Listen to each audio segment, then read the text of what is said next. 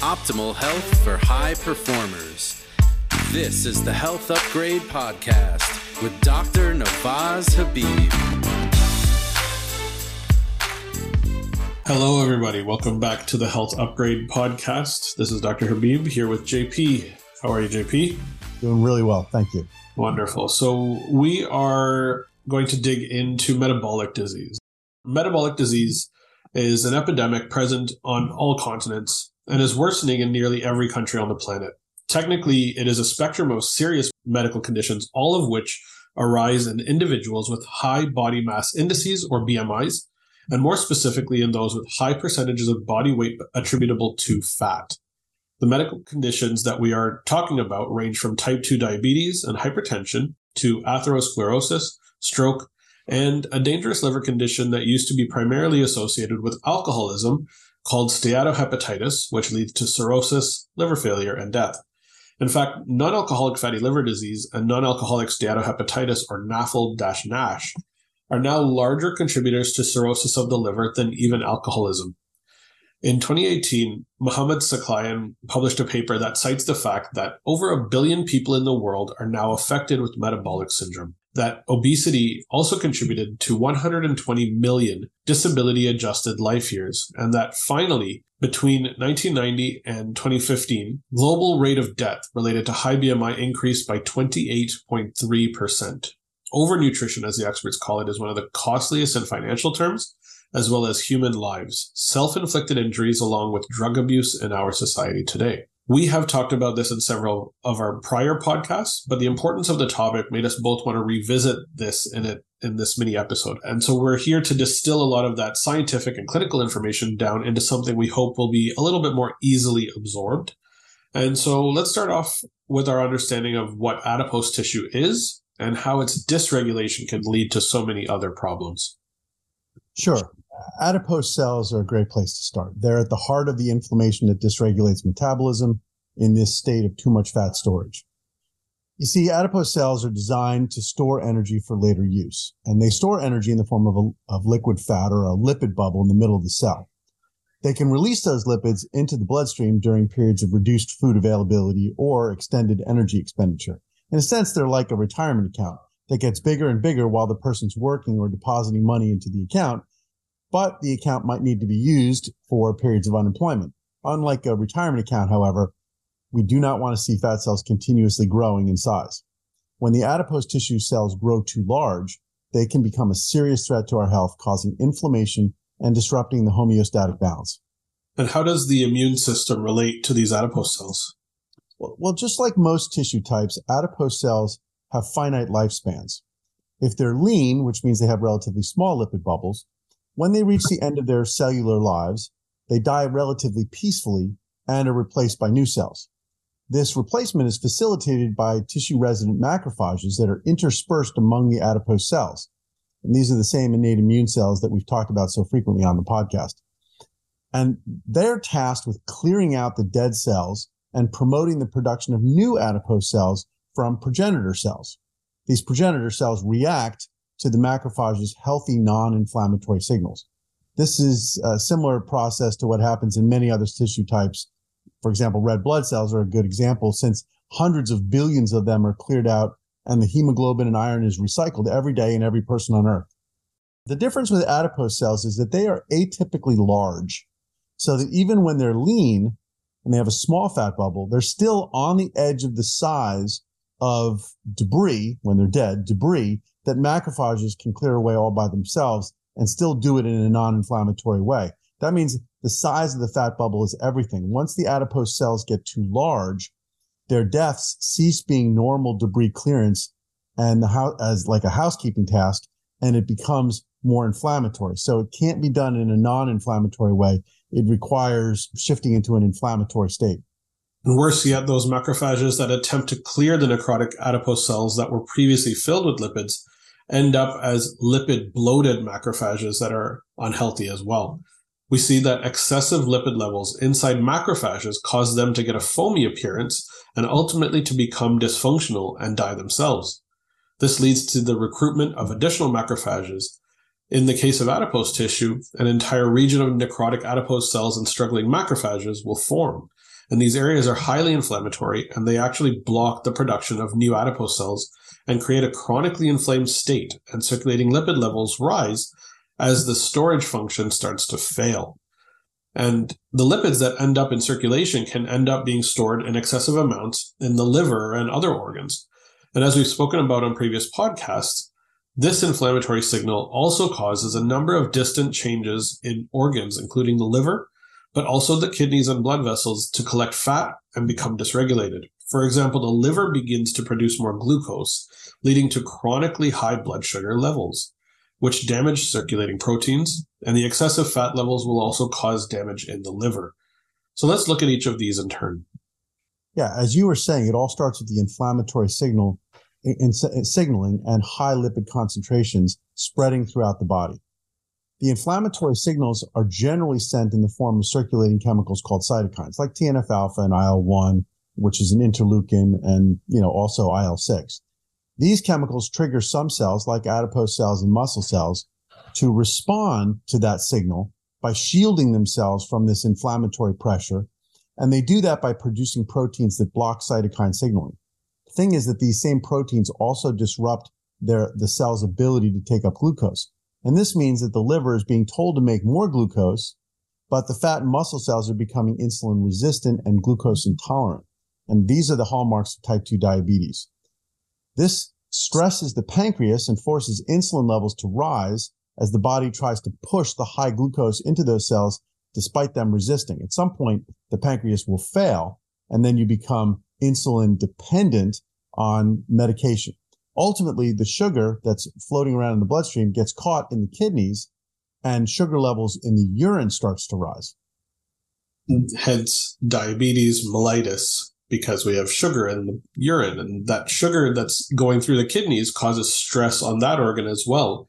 And that contributes to dysregulation of the renin-angiotensin balance. And what follows? Hypertension. Exactly.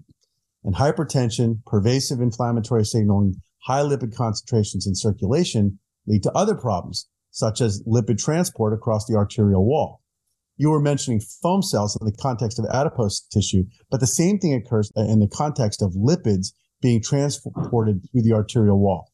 In circumstances where inflammation is high, there's a heightened reactivity among the vascular and perivascular macrophages. They're in this hypervigilant state that live in the sidewall of the artery in a region called the tunica intima, which is sort of between the innermost endothelial layer and the smooth muscle cells that form the outer tough layer of the artery, and they're present to constrict and open blood vessels as the body needs. When these macrophages become hypervigilant, they begin to engulf the fat being transported across the intima. And over time, they become foamy, dysfunctional, and ultimately they become necrotic themselves. Along the way, they're pro-inflammatory, and they're signaling for circulating monocytes to enter through the sidewall of the artery into the intima and become recruited macrophages.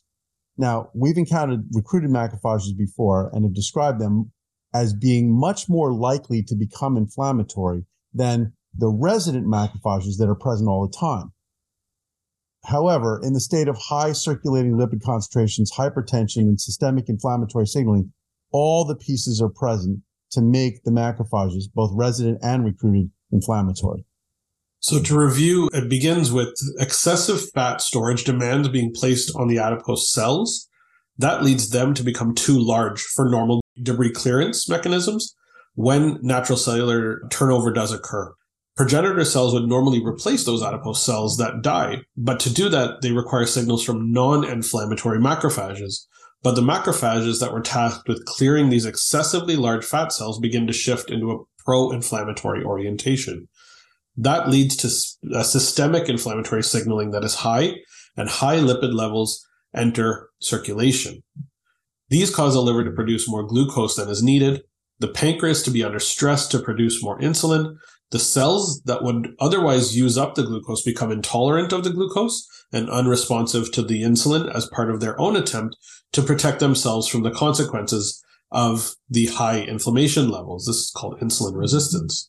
Next, the organs become overloaded with fat and lipid levels, disrupting their ability to function normally, leading to conditions like fatty liver, hypertension, and kidney disease, and even fatty heart.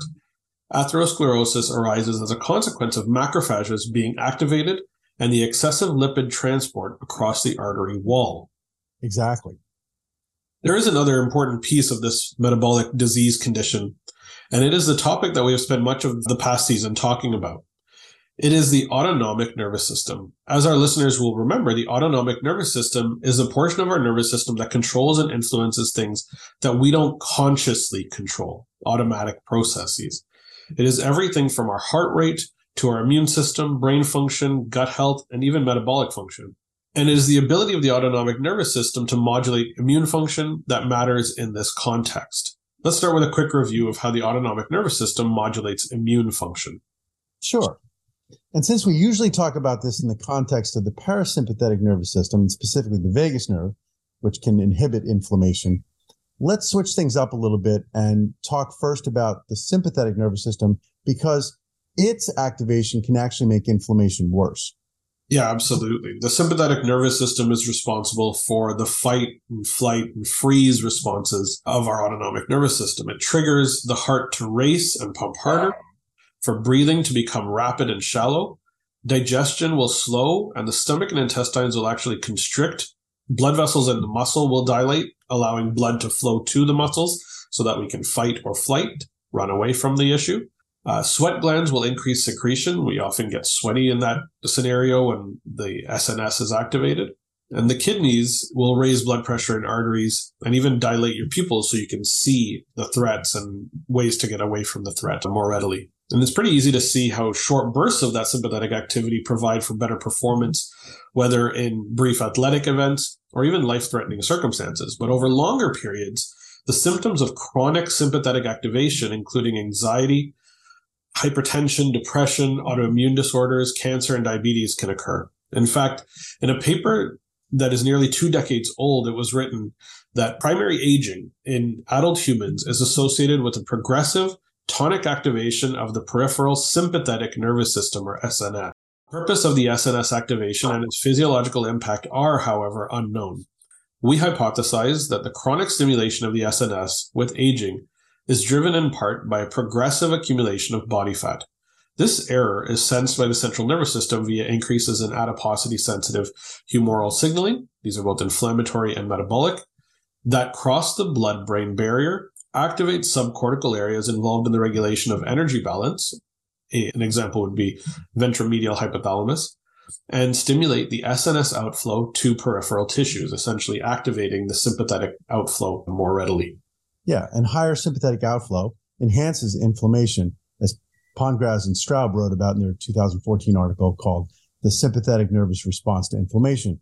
They said, the activation of the sympathetic nervous system results in the release of sympathetic neurotransmitters, norepinephrine, ATP, neuropeptide Y, and nitric oxide. All neurotransmitters have direct influence on immune cells, although sympathetic influence on immune cells can be direct via adrenergic receptors on immune cells or indirectly via regulating blood flow or lymph flow, regulating the distribution and production of lymphocytes, or modulating the release of pro-inflammatory peptides. Inflammatory cell recruitment and redistribution is also controlled by the SNS, or the sympathetic nervous system. For example, the role of the SNS-dependent monocyte recruitment from the spleen in experimental peritoneal infection. In addition, the generation of some white blood cells in the bone marrow is influenced by the sympathetic nervous system, resulting in preferential production of pro-inflammatory white blood cell populations. Exactly. So short-term activation of the sympathetic arm of the autonomic nervous system can be beneficial or even necessary, but chronic activation leads to chronic inflammatory pressure. It is no wonder that the chronic inflammation that's related to adipose tissue dysregulation is associated with high sympathetic activity. For sure. So it's a bidirectional relationship, with chronic inflammation leading to sympathetic overdrive and chronic sympathetic overdrive leading to heightened inflammatory pressure. But the other arm of the autonomic nervous system is the parasympathetic, or the vagus nerve. And it's associated with the opposite of fight, flight, and freeze, which is rest, digest, relax, and restore modes. One of the most important medical discoveries of the last century has been the recognition that activation or even stimulation of the vagus nerve, which is the parasympathetic arm of the autonomic nervous system, has the opposite effect on the immune system from what the sympathetic arm does. That is that stimulation of the vagus nerve quiets the innate immune cells, like macrophages, pushing them to return to a homeostatic state in which they remain anti-inflammatory and do their housekeeping tasks more effectively. That involves the release of the parasympathetic neurotransmitter acetylcholine, which binds to a critical receptor we refer to as the A7 receptor, the activation of which triggers a series of pathways that reduce the production of and the effects of pro-inflammatory signaling within the cell. This happens at multiple locations within the cell, including at the nuclear level, where the transcription of inflammatory genes is inhibited, as well as within the mitochondria, where calcium ion levels are prevented from causing the release of cytochrome C, which can trigger programmed death, suicide, cell suicide, and mitochondrial DNA release, which can trigger inflammation through multiple pathways, including STING. In the context of metabolic inflammation, stimulation of the vagus nerve has been shown in multiple studies to reduce the activation of adipose tissue macrophages, reduce the liver's forced production of glucose, and reduce the insulin resistance that comes as a result of cells trying to inhibit themselves from being drafted into the inflammation war. The benefits, therefore, span not just type 2 diabetes, but fatty liver disease. And there are remarkable reports of changes in liver enzyme levels after implantation of vagus nerve stimulators for the treatment of epilepsy among people with suspected non-alcoholic fatty liver disease, or NAFLD. Also in hypertension. And there are published papers suggesting that it helps prevent the development of atherosclerosis. There are even studies being conducted to see if vagus nerve stimulation can prevent or even reverse the cognitive decline or cognitive dysfunctions that have been associated with metabolic disease. However, while there are vagus nerve stimulation devices that have been approved specifically for weight loss and the treatment of obesity, it's my personal opinion that the scientific literature about this supports a slightly different interpretation. Vagus nerve stimulation reduces inflammatory signaling that arises from the dysfunctional adipose tissue macrophage failure to clear out necrotic hypertrophic adipose cells cleanly and efficiently. And that should reduce the insulin resistance and glucose overproduction in the liver. However, with those pressures gone, muscle and fat cells become more efficient users and absorbers of energy that's derived from food. That is, VNS can make weight loss easier through more efficient energy expenditure in the muscles, but it also makes storage of excess calories more efficient as well and stops what doctors refer to as the spilling of sugar or calories in the form of sugar exiting the body in the form of urine through the kidneys. So for the comic book fans out there, as Uncle Ben said from Spider-Man, with great power comes great responsibility. The power is the vagus nerve stimulation technology that can provide that pathway to efficient and healthy weight loss, or just as easily make weight gain more efficient. So if you choose to find ways to activate the vagus nerve, whether naturally through exercise, stretching, humming, gargling, or a number of other physical means, or you use technology like a vagus nerve stimulator, if your goal is to lose weight, you have to also move, build muscle, and mindfully follow a diet. Exactly. I think a vagus nerve stimulation is a weight loss assist tool. It isn't a drug or a surgery that's going to alter your body's normal function to block calorie absorption or even impair your ability to eat beyond tiny portions. It will, however, drive your immune system to be as healthy as it can be, enabling you to lose the weight more efficiently because there won't be that inflammatory mountain you have to overcome on the way to being that leaner version of you. Yeah, I love that. I think being able to put the science together here and understand the mechanism by which these metabolic challenges lead down this path, the beginning with the adipose cells building up and then leading to atherosclerosis, leading to NASH, leading to the sequelae and even the cognitive issues that we talked about. Understanding that pathway is really important, and understanding that there is technology, there are tools out there like vagus nerve stimulation and exercises to keep you in a more parasympathetic state that are helpful, but it needs to be paired with some really important work that you can do to optimize the burning of the stored calories within your body. Absolutely. Again, it's a tool to help you with weight loss, exercises, and other things that you can do physically, including mentally. Meditation is another one. All of these things are very good tools. There's also technologies that can do it. But in the long run, the goal is to keep you healthier, longer, to extend your lifespan. And I think that by maintaining a proper weight and maintaining the health of your immune system, you can do that. Yeah, no question about it. I think this was a really good episode. Nice, short, brief, but full of information. And please take this information, for anybody who is listening, take this information, share it with anybody who you think could utilize it, whether it's a clinician, a friend, a loved one, somebody that needs to understand how they can take that next step to optimize their health and get their health upgraded.